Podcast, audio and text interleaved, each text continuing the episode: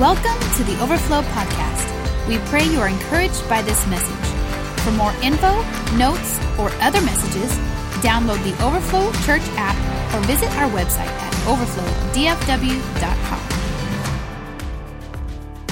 Psalm chapter 92. Psalm chapter 92, verse 12. You can follow along with your app or the notes on the screen here. Psalm 92, verse 12. The righteous will flourish like a palm tree, they will grow like a cedar of Lebanon. Planted in the house of the Lord, they will flourish in the courts of our God. They will still bear fruit in old age. They will stay fresh and green, proclaiming, The Lord is upright. He is my rock, and there is no wickedness in him. So, this is the promise that the righteous would flourish, that we would be like these huge cedars that are glorious, that they, that they bear fruit in old age, even when they're three, some some of these trees, we talked about this in week one, some of these trees are 3,000 years old and they're still producing, right? Even in winter, they're still producing. And this is what the scripture tells us about us that we're called to produce through every season, that we don't get stale, that we don't dry out, that we're always useful. We're always useful for God. We are always flourishing. How many of you are excited about that? And uh, we've been talking a lot about that. And we've talked a lot in this series about being rooted deep, right? I don't know if you know this, but most trees trees have what's called a taproot. And the taproot is like the core root of the tree that digs down really deep. It kind of drills into the ground, and that's what anchors that tree.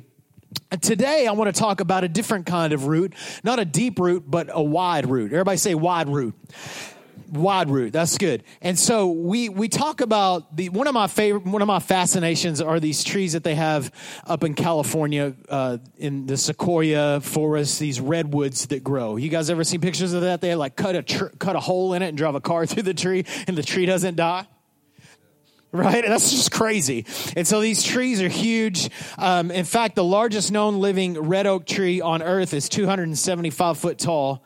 25 foot in di- diameter and approximately 2,500 years old. I think we got some pictures of that. They call they have it. There's a name for it. It's named the General Sherman. We got that, and it's kind of hard to see. Maybe we bring the lights down just a little bit so everybody can see that. And um, the guy over here on the left, the little guy over there. See how big that joker is? It's huge. It's huge. It's a huge tree. It's the tree of all trees. It really is. So, um, however, we we can come back up. The the roots on this on these trees, and not just this one, but the trees of the whole forest, all, all the all the the forest trees, their roots aren't very deep, which I, I found incredibly fascinating. The, the roots actually go down only about six to twelve feet. Isn't that interesting? Yet they can withstand storms and strong winds, earthquakes and fires, uh, flooding, all these kind of things. These trees can survive that, yet their roots, they may be 125 foot or 225 foot tall, but their roots are only 6 to 12 feet. That's crazy. It doesn't make sense. But the reason why that they're able to do that is because they have an incredibly wide root system. Everybody say wide. And so the way it works is one of these trees, listen, one of these redwood trees could never grow on its own. It's got to be linked in with a system of other redwood trees. Redwood trees, listen, the success of a redwood tree is contingent upon the other redwood trees around it. So it's not rooted so deep, it's rooted really wide. And how many know that in Jesus we need to be rooted deep in the things that we've been talking about, but we also need to be rooted wide. Everybody say wide. And so I think we have a picture of the root system and what it looks like. So this is what it looks like the root system under these redwoods. They're linked in with other redwoods. In fact, they'll draw nutrients from other redwoods in the forest. So when that wind comes, the roots are like a strong army that are linking arms and they're going we got this. You feel a little weak today? It's all right. I'll hold you up. I've got you good. You might not be real deep. You might not be that strong, but listen, I've got you. The strength of these trees are in the forest. Everybody say the forest. So it got me thinking. It got me thinking about the early church. You know, when I think, when we think about the early church, we always talk about, man, we want the power of God like the early church had. How many know what I'm saying? We want the doctrine like the early church had. We want, we want all those things, man. We want to be biblically sound. We want to know what it was like to walk with Jesus. We love the early church, man. We, we, we reference that all the time, right? But one of the things that we don't focus that much on the early church is their unity. We don't focus that much on their community. Everybody say community. You know what community means? Common unity. That's where we get that word community. So these guys were like this red forest of trees that were very well linked together. So whenever people came in and they were killing Christians left and right, the church still remained. In fact, the church didn't just remain and it didn't just survive. The church actually thrived in, in a very dark world, a very jacked up world. And can I tell you today, as our world grows darker and darker and the church shines brighter and brighter, community will be the thing that keeps us upright. It won't be our doctrine. It won't be our flashy light shows and our social media presence. It'll be that we are able to live in community, that we have our roots together and we draw nourishment from one another. See, the church started in the context of community because the church is community. That's what the church is. See, the, the church isn't this thing that we have on Sunday mornings. This is a worship service. The church are every one of you, all of us that are sitting in this room. We are the church.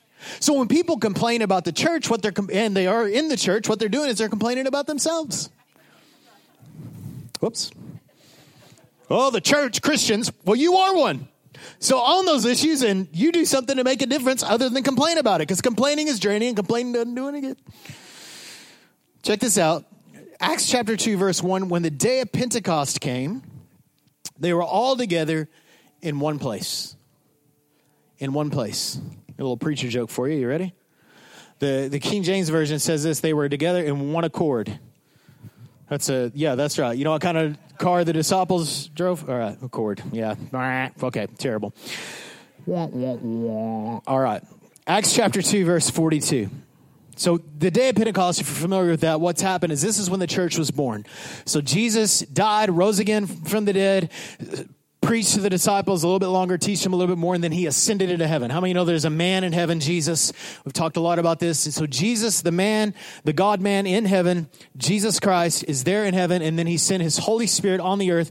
He told the disciples, wait for the Holy Spirit. So they're waiting. They're waiting in this room. They're praying. All of a sudden, this wind falls in the room. They start speaking in tongues. There's craziness, this real rowdy church service they were having. Everybody would have been freaked out and, you know, trying to shut it down. And they had this crazy service. The Spirit of God falls Peter, who before was a doubter, Peter, who, you know, we have all the stories about how he is jacked up and, you know, had all these issues and very dysfunctional. All of a sudden, Peter rises on the scene out of this room where they've been praying after the Holy Spirit fell on the day of Pentecost. Peter stands up and preaches the gospel, and thousands of people got saved. So before, whereas Peter couldn't even stand up to one person in a conversation, now he's preaching to thousands and they're getting saved. His shadow was falling on people and they're getting healed.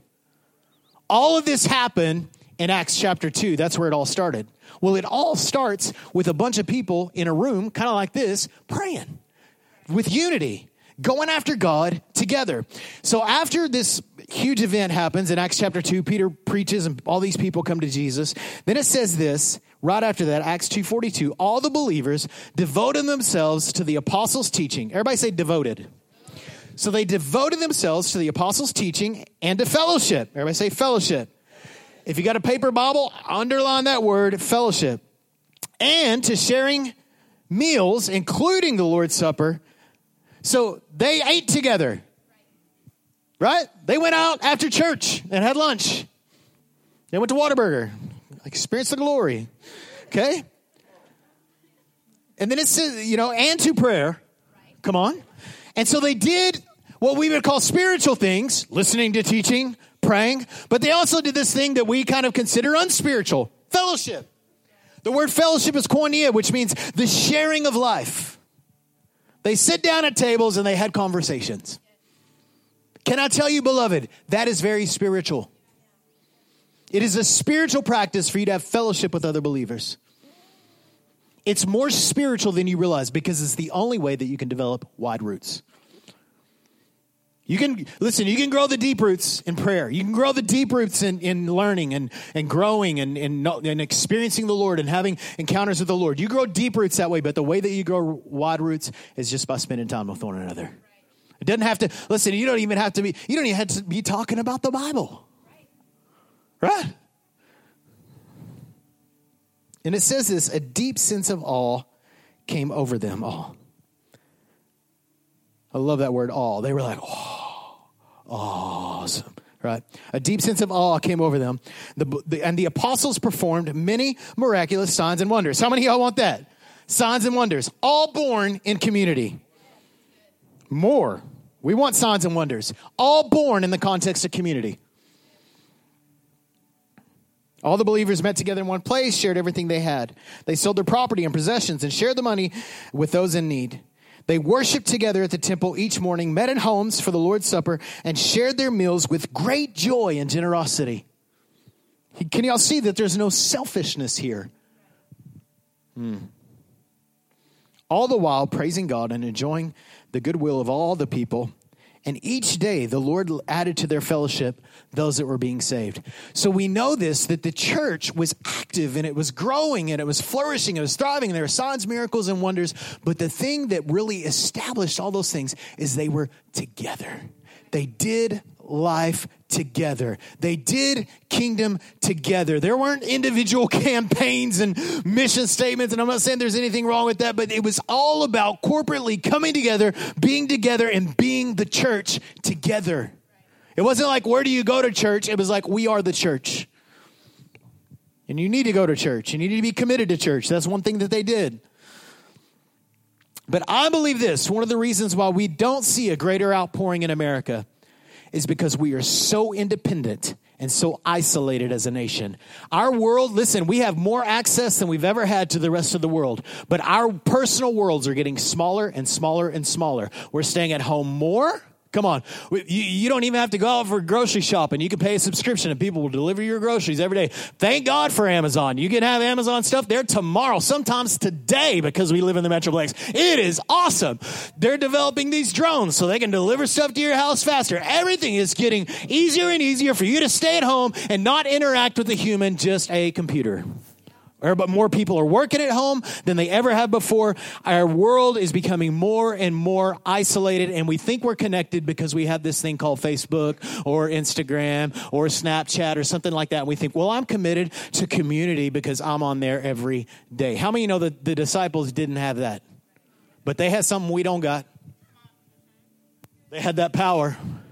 That's what I want. Listen, isolation could rob the church of power. And we see this in Scripture. Isolation can rob the church of her power. We have a very consumer minded emphasis that is mostly personal and not corporate, right?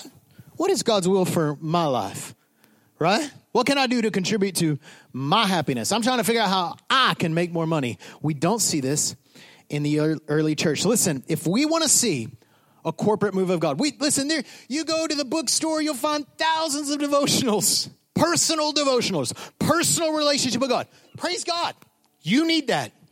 You need that more than I will say this, you need that your your daily time with Jesus, just you and Jesus is the most important core of your day. You need that every single day. You need to read your Bible, you need to pray every single day. You need to worship the Lord every single day. You need that in your life. It is it's a relationship. So you need it. You need to be well connected. But I'm telling you, beloved, that if all you are experiencing is personal relationship with God and you have no corporate relationship with God, then you are lacking and you are deficient. I don't care what your holiness looks like. I don't care what, what your evangelism looks like. If you are disconnected from the body of Christ, you're doing it alone, and that's the wrong way. If we want to see a corporate move of God, then we have to learn to not just cooperate. Everybody say cooperate. That's where we get the word co- cooperate, right? You cooperate. We can't just cooperate with the Holy Spirit. We must learn to cooperate with one another. How many know the Holy Spirit dwells through us, right? In us and among us. And so the, the thing that really connects our roots together is the Holy Spirit. And we see this in Acts is, is what happens. But listen, we think, oh man, I'm just obeying the Holy Spirit. I'm just obeying the Holy Spirit, just obeying the Holy Spirit. And it's just me and God. I don't know where you got that, but you didn't get that from the Bible. Because I've heard a lot of people say that, oh, it's just me and Jesus, man. That don't work. That, that's not a biblical faith. That is not a biblical concept. God has called us to community, to cooperate in life. And when I talk about cooperating, I'm not talking about shutting yourself down and tolerating one another. Because when do you think cooperate, that's what we think, right? Or he just won't cooperate. So we'll tolerate. Right? And so we just kind of get into this thing. Whereas if I'm going to cooperate with people, then I've just got to tolerate everybody and then I just got to shut it down. That's kind of our thinking, right? But listen, cooperate means that we are working together that we are doing together, that we are co-operating. Yes, with the Holy Spirit, and yes, with the Holy Spirit in my brother. Yes, the Holy Spirit in my sister. Come on. Yes, to the Holy Spirit in my pastor. Yes, the Holy Spirit with my small group leader. Yes, the Holy Spirit with the person that attends church with me and we went to lunch today. Yes, Holy Spirit. Because the Holy Spirit is a lot bigger than the Holy Spirit in you cooperating, doing life together, operating in life together with a mission. We're seeking together, like we will do on a Sunday or in a community group, but we're also serving together. We're also doing the work of the ministry together. Let me tell you, one of the greatest ways for you to build community and friends is show up at church early on a Sunday and go greet people in the parking lot. It's one of the greatest ways that you can develop friends because we, when we're working together, we grow together. And so we're not just seeking God together, we're actually serving together. Plug, plug, plug, Pastor Brooke. Listen, this society that we're living in is because we have so many outlets of, of, of this shallow community. Let's just say that. I love social media. This is, I, I think social media has a potential of being good for the world. I love it that I can reach out to people that I was in high school with and still have a connection with them. But that will never, ever replace having people over at my house for dinner. Will never replace that. It will never replace going out after church, hanging out over a meal. Nothing will replace that. That cannot be replaced because it because it's this deep. And so our relationships are very shallow. People are going to church more and more online. I'm like, you don't get it. Church isn't something we observe, it's who we are. We've got to be together. Beloved, we are deficient. We're breaking down socially. People don't know how to communicate anymore because there's like 5,000 ways to communicate. It's like, it's all just kind of muddy. How many, how many of you get overwhelmed every day with notifications? I do. I mean, I got to like turn on do not disturb. Leave me alone. That's what that means. The do not disturb feature means leave me alone. Right? For now, and then later I'll touch base with you. But listen, life does not happen behind a computer, a computer screen or a smartphone. You need people in your life, in your life, physically in your life. If you're in the hospital and someone sends you a, message, an email, or a text message, it doesn't mean as much as them showing up in the room. Am I right? Why? Because you are built for community. And listen, can I say this?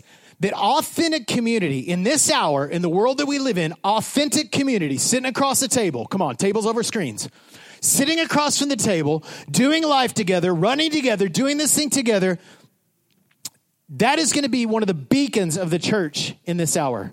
One of the things where the church will shine because the world is not offering this. And I and I, I, talk to people all the time that are unchurched. They're like, "You're right. The world doesn't offer that. I can't get that on social media. I can't get that anywhere else. I, I can only get it with, with us hanging out. So we're trying to figure out what we can do to get together and hang out. Why? Because we all have this gap in our hearts and our lives for authentic community. So if there's anything, listen, where the church is going to be strong, yes, signs, miracles, and wonders. But one of the things that we have that the world doesn't offer is authentic community, being real with one another. Come on. And it not being a competition. The beacon of, church, of the church in the digital, digital age is authentic relationships. Let me share with you a few things that, that hinder authentic community. Everybody say authentic. Authentic community. We're talking about real relationships. We're not talking about, yeah, you're smiling because, you know, you're pretending. Right? We've got too many pretenders. Right? We've all got great first impressions. That's the only impression we ever give because we don't ever go deeper than that. Right? It's all a smiling face until you get close to somebody. It's just the way it is. Come on, we're all like that. nothing wrong with putting your game face on. Nothing wrong with, with trying to make a good first impression. Awesome. But you better get deeper than that. You need it. You need people in your life that knows how jacked up you are. Some of you, your spouse don't even know how messed up you are. Because you're you, because listen, we're raised in a world that teaches us to live by the highlights. Because we are we what we do is every day we have a little screen that we're glued to and we're addicted to, and we see everybody's highlight reel, their perfect little selfie. We, we were at Taco Bell last night, praise the Lord, I guess. and I saw this woman across the restaurant. She was taking she took got 40 selfies, you know, just get the right one. Right? I know, like, it's funny because people, you know, I won't get into it because I don't want to hurt anybody's feelings. We take like I, I've done it before. I mean, I'm taking like pictures of my coffee, like 14 pictures. I wanted to be the, I want my coffee to look awesome because I wanted to look better than that guy's coffee. My coffee, my pancake. You know, five minutes to get the perfect picture or the selfie or whatever. I don't want that pimple to show up. Let's get the light over here and I'm gonna put a filter on it. So listen, what happened? Listen, there's people in our world right now. My kids don't know the world without the internet. So they're being raised in a world that's telling them that you don't need to sit across the table from somebody to have a relationship with them. And then there's all kinds of issues that are streaming from this, right? People taking advantage of that, especially with children. And so there's some things that hinder community. The first one is comfort. Comfort will hinder community because we go, oh, you know, I don't know, I've been burned you know, that takes time. Comfort. Comfort's an enemy of community. Uh, relationships, if, if, there, if the R in relationship stands for something, it's risky. Relationships are risky. You w- listen, people will hurt you. People will also heal you. The only way that you can heal the wound that a person inflicted is allow another person or to, to heal that wound. So you got hurt by people, so you shut people out, and you think that wound's going to get hit, hit, healed because it's just you and Jesus. It don't work that way. God will use the Holy Spirit through another person because He wants to develop a trust in you. He wants to get those things off your life, the bitterness. We don't want people in our business. Come on. Does the Bible say that? Well, the Bible shows it. These guys are like selling their stuff to take care of one another's needs. Yeah, we, we want to sit at home because it's inconvenient for me to go help my brother out, my sister out. I, am like that sometimes. My day off, I'm like, I want to help my, my day off. Am I the only one that does that? Listen, you want real relationships, and you're gonna you're gonna have to get beyond your comfort. Number two, second thing is convenience. That's just not convenient. You know, I work a different different hours than they do. And, you know, it's just not convenient. Listen, meaningful relationships take work, but they work. So, meaningful relationships work, but they take work. A relationship that doesn't take any work isn't worth anything. Third thing is conflict. Hmm. Well, we just we had this argument. There was some tension there, so you know, I hid them from my feed and we don't call and text anymore. Right? Beloved, it's not if we disagree, because we all will disagree. It's how we disagree. So don't allow conflict to rob you of relationships. You okay? I know this is real practical today. Comparison. Oh. Listen, it is not a competition. It's a life. Men, it's not a competition.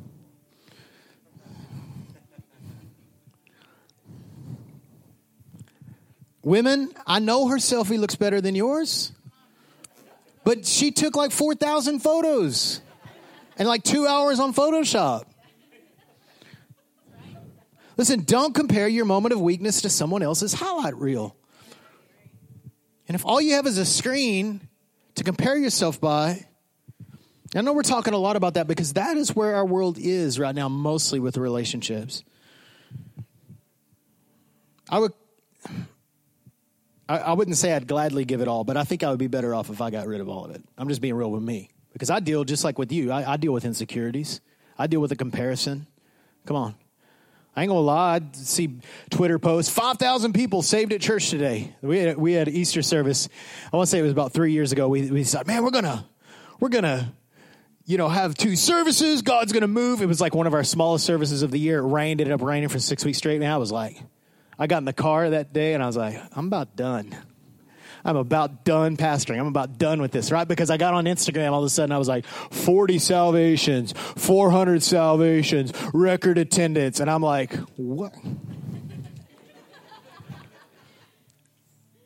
I mean, God still loved me, but that was about all I had in that moment. there wasn't a whole lot of love in Josh Brown at that at that time for about ten minutes. I got uh, might have been a little longer than that, but I got a hold of it eventually. But it's not a competition; it's life. Compatibility. Oh, here we go. How many know that compatibility is a lie? Well, you know, we just don't get along. I get. I've heard people say this before. I get along with my worldly coworkers more than I do people in the church, and I'm going. Maybe you need to read your Bible, because Scripture says that we don't have anything in common with the world. In fact, listen, if you're going to have a common ground with the world, it better be something that you have to find. If you got a problem with the church, you got a problem because you are the church. And I, you know, I, I preach lots of, lots, lots of messages on this. You guys know how passionate I am about the local church. Has the church done everything right? No. But we own our issues. And I, I could tell you right now, I think the church is in a pretty good place because I see people getting saved. I see people coming to Jesus. I see things being, listen, the hope of the world is Jesus through the local church. We are the bride of Christ. He has not stopped looking at us that way. So if you've got a jadedness and a bitterness in, in your heart, you need to talk to Jesus about how he feels about his wife. We're not talking we're not talking about masking over our weaknesses, but we're talking about moving beyond them and not focusing on them. I mean, if my wife every day was like, "Oh, I just don't feel pretty today," and you start complaining about my wife, well, she didn't look pretty today. She had a couple of wrong. We're going to have a problem. It says in Proverbs that jealousy arouses a husband's fury. God is very jealous for his bride. He's very passionate. Jesus died for the church. If you did not know that, read Ephesians chapter 5. Husbands, love your wife Oh, it's about husband and wives. No, it's about Jesus and the church. Husbands, love your wives as Christ loved the church and gave himself for her. For who? The church. All right. Compatibility. That's a good soapbox. I need to get a little box up here so I can step on it so y'all know when I'm off the message, or so I know. All right. Compatibility is a lie. Everybody say compatibility is a lie. Well, I just don't have anything in common with them. Are you a Christian? Do you love Jesus? Well, so do they. Maybe not as much as you do, maybe more. Or how about this? Maybe differently. Listen, do you understand? Do you understand this? There are 8 billion people in the world. 8 billion. It's a lot of people. It's a lot.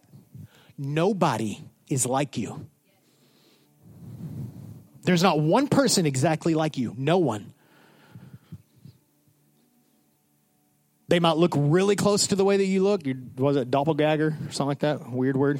Doppelganger, Doppler, Dopp, Doppler Dave. Okay, I don't know. Doppler, Doppels. I don't know. I don't know. Doppel something. I don't know. You know I've got it. I'm okay. Listen, I don't have to be like you to like you. Compatibility. There are eight billion people with different DNAs, with different with different things that they're called to specifically. A billion, completely unique. That God loves them completely unique. Will you get this? Love them. Even the things that are annoying, even those that annoy you, love them. They're different than you. Embrace that. I don't have to be like you to like you. In fact, sometimes I like people more because they're not like me. Most of us are like that because most of us don't like ourselves very well. But Christ unifies us if we are pursuing Him and His agenda on the earth. See, part of the reason why you're hung up on people is because you're not hung up enough on Jesus or His purpose on the earth. Because we make it about us when we start saying, well, we're not compatible. Your people get divorced because they're not compatible. Really? You think you can live with someone, raise kids with someone, and be compatible? You're not compatible with anybody. You're completely different. How devoted are you to the process of what Jesus prayed perfect unity, even as me and the Father are one? Whatever context of relationship you're in marriage, friendship, relationship, church, boss, coworker. You better quit, you better start honoring your boss if you want God to promote you. Because he said he, he regardless of how ungodly they are, God put that boss there for you to submit to. Hmm. And for you to honor and for you to advance the kingdom. Okay. Man, we're all kinds of soapboxes today. Okay, get off this one. Cornerstones of authentic relationships. How many of you want more authentic relationships? Man, Pastor Josh, focus. Cornerstones of authentic relationships. Number one, how many of y'all want authentic relationships? If you want authentic relationships, number one, you've got to have honesty. Oh, sincere, truthful communication. And so when someone asks you, you're honest. It doesn't mean you're mean. Oh, I'm so blunt. I thrive off stepping on other people's toes. Well, you might have some issues, and I'll be honest about those. Honest means free of deceit and truthfulness, sincere. That word sincere, the old word for sincere means without wax. Other words, just the way it is. Honest. If you want to, if you want to have relationships, if you want honest relationships, you've got to bring on honesty. One of the great destroyers of relationship is deception. I mean, it's one thing to do something against me, it's another thing to do something against me and then lie about it. Because we can deal with the issue against me. What's hard to deal with is deception, because deception is hidden. But if you bring it to light, we can work on it and we can have a healthy relationship. Does this make sense? Is this is helping you. Uh, the, the word hypocrite, we, use, we like to use that word. Jesus used this word a lot, so we, let's use it. The word hypocrite, an old Greek word, actually was for people that were in plays, like the playhouse. And so what they would have is they would have different masks for different expressions. And so they would have like a happy one. You know, you guys know I'm talking about, like this like plaster built mask, it's happy. And they have a sad one and then they have like just kind of a, like a chill one. And so they have all these masks. And so what a hypocrite was is a person that would jump up on the stage and put on this mask and they would pretend to be happy or they pretend to be sad or they pretend to just be whatever about it. And this is what we talk about when we're talking about hypocrisy. We're saying that people are pretending to be something that they're not. Listen, you have weakness. I have weakness. We all have a weakness. This is the thing. We try to hide our weakness with the mask that we wear. But can I tell you today, when you're in you're in authentic relationships with people, your mask doesn't do any good. We're so busy hiding what everybody else already knows. I can't tell you how many conversations.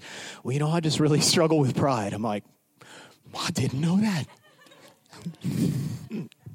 I would have been dishonest to say that. Most of our issues, everybody already knows about. So stop hiding. Be honest. And that really goes with this next one, this next piece of the puzzle here trust. Everybody say trust. And trust is vulnerable confidence. And this is where most of us struggle in relationships. Listen, if you live guarded, not only will you never be healed, you'll never be the gift to the world that you were designed to be. And so what we do is we live guarded. Well, I don't trust people because I was hurt. And listen, I'm not minimizing your pain. But you're going to have to get healed. And the only way you're going to get healed is for you to open up. It's the only way. Because you're, you're concealed like this, nothing, nothing that is concealed gets healed. Your secrets keep you sick. I'll say that again. Nothing that is concealed gets healed.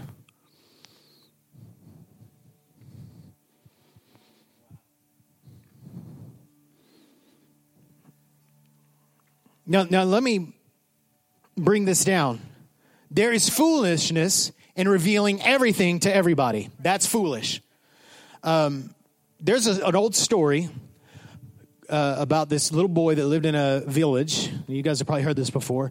And he thought he would play a trick on everybody in the village and run outside the village and then run back in and go, woof, woof, there's a wolf. And everybody freaks out and they hide. Or they come out and run and they help the boy. That's what happens. He's out there, he yells, Wolf, wolf, and everybody comes out and help him. He's like, oh, I'm just kidding, there wasn't a wolf here. I got you.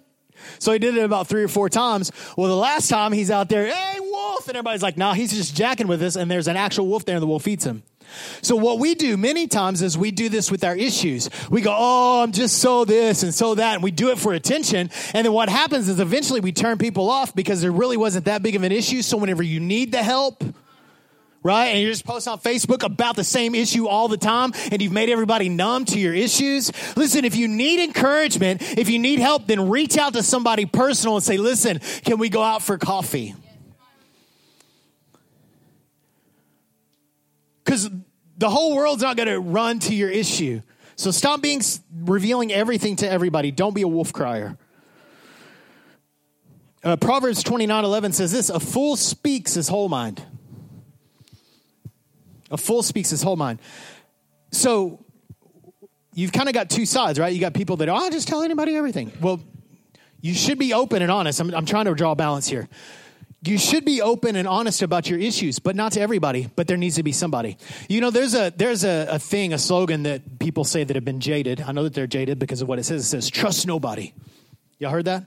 Can I tell you today, if you want to be successful in life, trust somebody. If you want to be successful in God, trust somebody. You don't have to trust everybody, but you better trust the people that God's put in your life. And what we do is we go, well, if I just wish that, you know, uh, I wish there were just more people and I wish this. I had a, a, counselor share this with me one time. He said this He said, listen, sometimes you've got to eat the bread that God provides. And man, it hit me. He's like, sometimes, Josh, because I was really dealing with discouragement, he says, sometimes, Josh, you got to take whatever encouragement there it is. And sometimes it's manna, and you're sick of eating manna. But guess what? If you don't eat that manna, you'll die. And so some of you, you just need to see it. It might not be ideal. It might not be your favorite right now. However, I, I, suggest that if you invest yourself, you might see it's more ideal than you think. If you'll eat the bread that's provided, then you'll be nourished and you won't be deficient. Y'all okay? Okay. So trust somebody with your hurts, with your doubts, with your weakness. And there's levels of transparency, right? There are things that I won't tell you on this stage. There'll be some things that I'll only have a conversation with Neil about. You know what I'm saying? Because it's like, there are only things that he can heal. There's only things that he can minister to me about. James 5:16 says this, confess your sins to each other and pray for each other so that you may be healed. Confess your sins to one another. Don't just pray for one another, confess your sins to one another and get healed. Dude, I've got bitterness in my heart, man. Would you pray for me? I don't know why I can't get over this. Would you pray for me? You want to get healed? Reveal. Trust, a vulnerable confidence. So we got number one, honesty, sincere, truthful communication. Kind of goes with the trust, a vulnerable confidence. Number three, respect. Oh. Respect, recognizing and embracing differences. You're different. Oh, yeah, so am I. You're different. I embrace that. That's awesome. I don't think that way, right? Well, if everybody's just like me, we get along. The world would be so bad. Be so vanilla if it was just you and people like you. Gosh. All right. And what we what we say about respect is this: you have to earn my respect. Well, first of all, I'll say this: what makes your respect so expensive? If, if you have a hard time with respect, then just exchange that word for honor because Scripture tells you to honor everybody. We respect and honor people because of their value, not because of their behavior. difference and when we talk about differences i'm not talking necessarily about ungodly thinking you you can respect a person without respecting a view right come on or activity you can respect a person and honor a person who's jacked up. You can still honor and respect them. We don't respect wrong views or mindsets. However, we respect and value people, all people. 1 Corinthians 12, I need to hurry up. Our bodies have many parts, and God has put each part just where He wants it. Interesting. How strange a body would be if it only had one part. Yes, there are many parts, but only one body. The eye cannot say to the hand, I don't need you.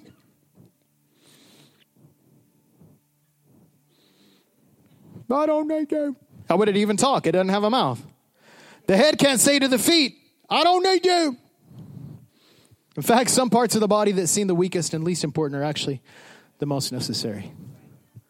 I don't think about my liver much. Glad I have one. Took care of it most of my life. It does a pretty good job, I guess, of filtering things or whatever it is that my liver does. I'm glad it's there. I respect my liver. All right. Grace. Treating weakness with tenderness. Hmm. Are you extending grace? Ephesians 4 2. Always. How often? Always be humble and gentle. But you don't understand. Always be humble and gentle. Be patient with each other, making allowance for each other's faults because of your love. Well, they're so wrong. And they're mean and they're ugly and they're vicious and they're be patient with each other and make allowance for one another's faults. Give them some grace. Cut them some slack. When you're holding someone accountable, be tender about it. You know you shouldn't have done that. Stop being mean because somebody is weak. Show some love. I tell you, that meanness. I know I've been mean too before. So that person's got a weakness of being mean. That person's got a weakness of being mean. What are you doing to deal with their meanness? Because that's their weakness. So it's easy to say just because it's something that's offensive to not be tender with it. Can I tell you that most people don't want to be offensive? Most people aren't trying to be mean. They just are. Maybe they've got some jacked up wounds in their heart that only you can heal, but because you're sitting there victimizing yourself to their meanness, you can't help them. Give them some grace. Grace will provide the way. Love will win them all. Love will win them all. Love will win them all. Love will win all the battles. Love will win all the battles. Will you love? Will you be graceful? Well, they need to know what's wrong. Or have you sat across the table and had a tender conversation with them? Have you treated them the way Jesus treated you when you sinned? Are you willing to lay down your opinions and your agendas and your ambitions for the sake of love? Number five, commitment, love. You know why I put commitment and love together? Because it's the same thing.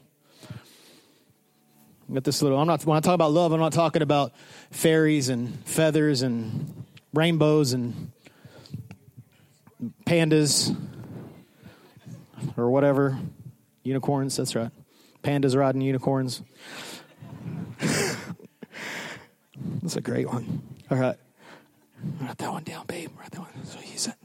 Acts chapter 2, verse 42. All the believers, we're going to read this again, were devoted themselves. They devoted themselves to teaching, to fellowship, to sharing meals together.